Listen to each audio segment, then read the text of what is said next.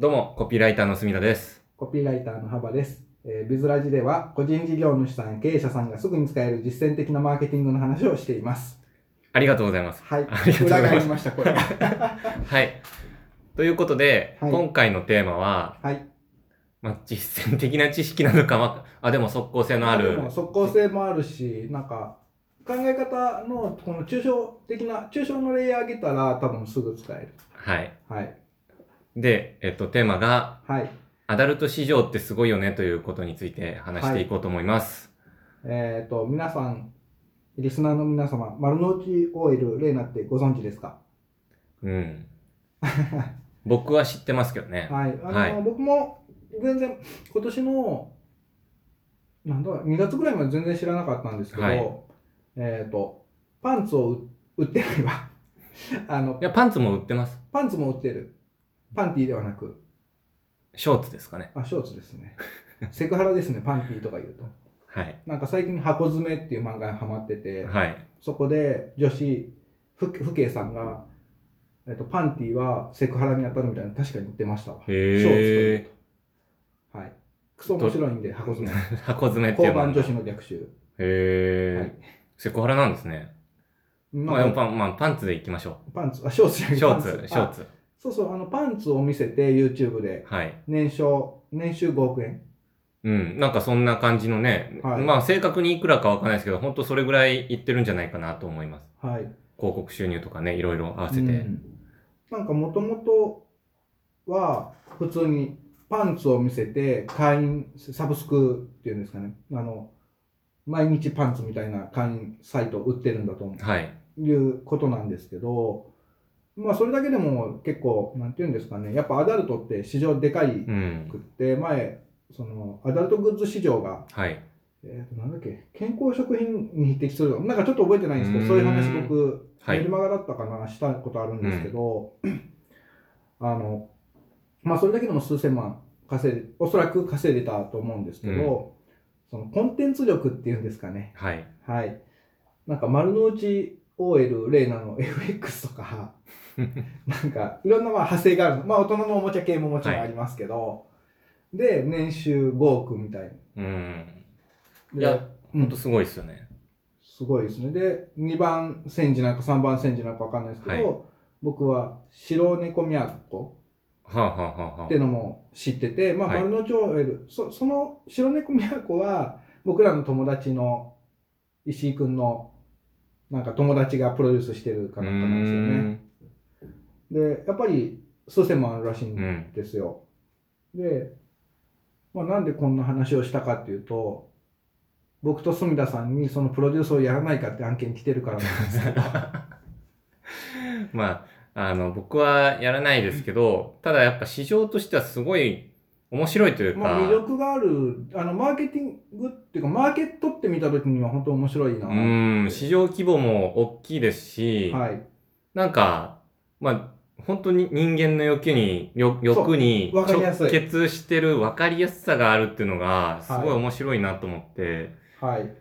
なんか、あとは、うん。昔って、本当アダルトビデオとかの市場がね、はい一気にええ大きくなって、はい。で、それが今、こう、細分化してるというか、うんうんうんなんて言うんでしょうね。昔は多分、その、プロダクションがあって、はいそこがこう、ビデオ、女優さんを起用しうん。て、そうです、ビデオ撮るみたいな感じだったんですけど、はい。それもう個人でそれもできちゃうんだっていうのが、個人でファンつけて、うんうんううなんか、個人アダルトのプロダクションみたいな感じじゃないですか、もう、もははいや。はい。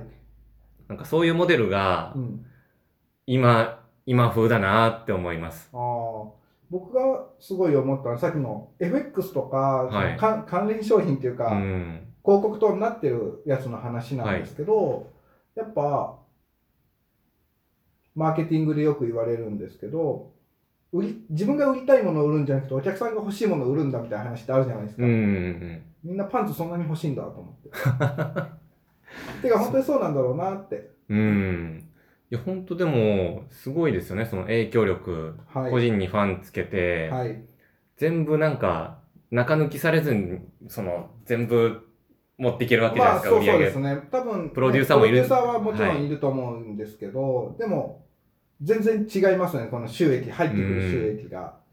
で、あの、今、ちょっと遅ればせながらなんですけど、うん一応僕らの保身のために話しておきますと、はい僕ら、今飲み会の後なんで、はい。ちょっと、あの、頭の中がだいぶやられてますね。あ普段だったらもうちょいまともな言い方をしてる気がします。って言っても、住田さん、ウーロン茶しか飲んでないんですけどいね。やいや、カバさんもです。はい。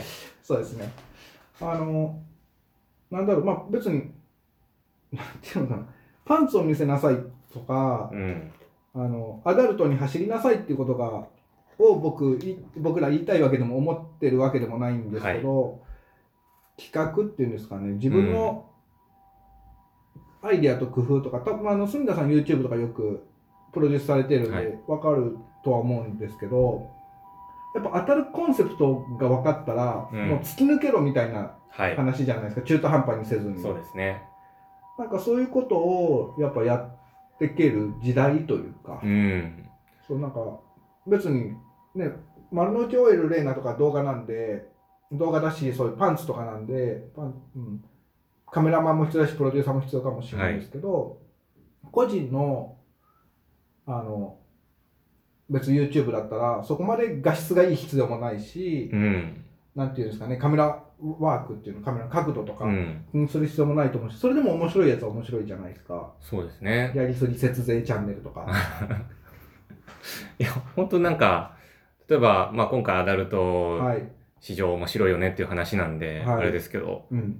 YouTube ではい。温泉に入ってる女性が映ってるだけの個人撮影、はい。はい。固定カメラで、はないんか、際どいとこまで映してみたいな感じの動画とかもめちゃくちゃ伸びてますし、えうん、んなんか、そんなんとかも、ー、はい。やろうと思えばめっちゃ簡単にできてしまうっていう。僕らも温泉行きますいやいや、僕らやってもあれなんですけど、あの、飲めない。多分、インサイトを満たせないです。そっか。はい。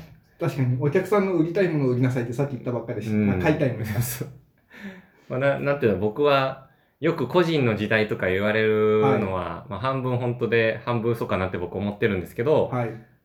でも確かに個人で、あアダルト市場もなんかこう個人化してるみたいな。はい。あの、ライブチャットとか、はい。ライブチャットって言わなくても、な、なんて、あの、ライブ。パパ活アプ違う違リ。う17ライブ。ああ、そうそう、17ライブとか、はいライライバーか。あ、ライバー。ライバーと。かも、もう本当に、ちゃんとやったら結構攻略がやりやすい市場ではあるのかなと思いますね。僕、よく思うことがありまして、はい。 YouTube に芸能人が参入してきたから、うん。あの、個人で稼げなくなったみたいな話ってああ、ありますよねく。言うじゃないですか。で、それって、まあ、住田さんじゃないけど、半分本当に半分嘘だと思ってて、うん。芸能人ってやっぱう、どうカメラに映るとか、喋りのプロ、ですよねそのテレビとはだいぶ勝手違うと思うんですけど、やっぱり素人に比べたら全然うまいんうで、ん。うんうんそれは武器じゃないですか、うん。うん力強い。で、個人の人がそこに対抗しようと思ったら、それに匹敵するぐらいの、なんか思い切りというか、うん武器が必要なんだなで、エロっていうのはその一つの武器。だからそれぐらいまで、なんて自分をさらけ出すというか、あの必要なんだろうなって、稼げないわけじゃなくて、それは言い訳なんだろうなってよく思います。 うん。やろうと思えばっていうとはいころですよ結ね。構ここは真面目な話うんうんうんで、で、別にエロじゃなくても、それぐらい突き抜けなきゃいけないっていう、その、ユ YouTuber として稼ぐみたいな話になってくるとですうよんうんね。うんううんんそうそう。そうですね。ただまあ、その、喋りが上手くても、じゃあ、企画で勝負するとか、はい、そうですね。うはーんとか、その数でボリューム、再生数を稼げなくても、マネタイズの方法を結構巧妙にしい。はてい。単価上げるとか、はいい。まあ、いろんな戦い方は全然あるんですけど、はい。やっぱ何かしらの武器っていうのはもちろん必要ですよいねり。ますよねはい。なんか僕は寝言でもね、できない理由っていうか、ね、やってない言い訳とかって言っちゃうぐらいなんで、う。うんんあの、やっぱ、そういう言い訳ってあんま好きじゃないですね、僕は。うん、いや、最近、うんそう、アダルトかんアダルトじゃないですけど、はい。女の子関連で面白いなと思ったのが、は TikTok とか見てると、はい。 1年前は、うん。なんか本当に可愛い子だったら誰でもそれなりにバズってたみたいなはい。時期ってあったと思うんですけど、はい。そういうイメージない です。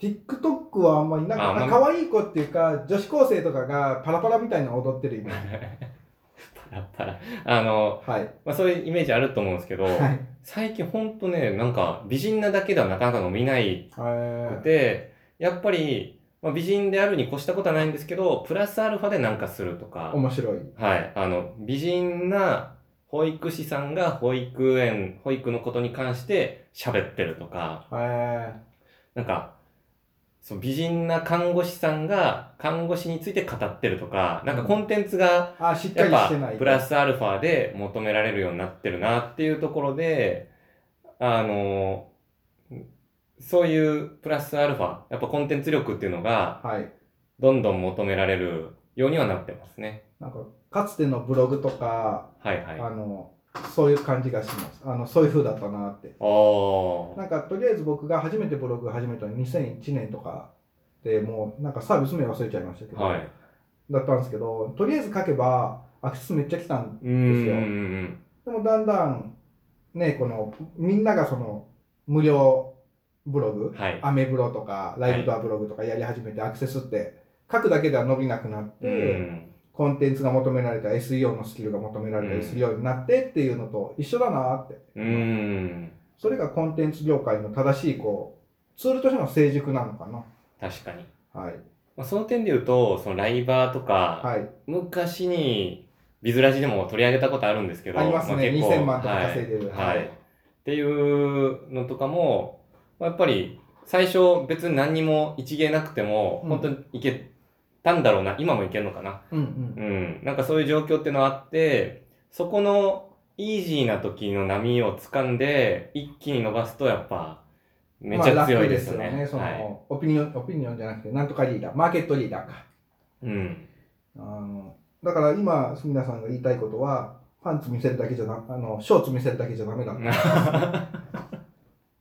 あそういうことですね。はい。はい。えっ、と、まとめてください。あの、 ちょっと、アダルト市場って本当にはい。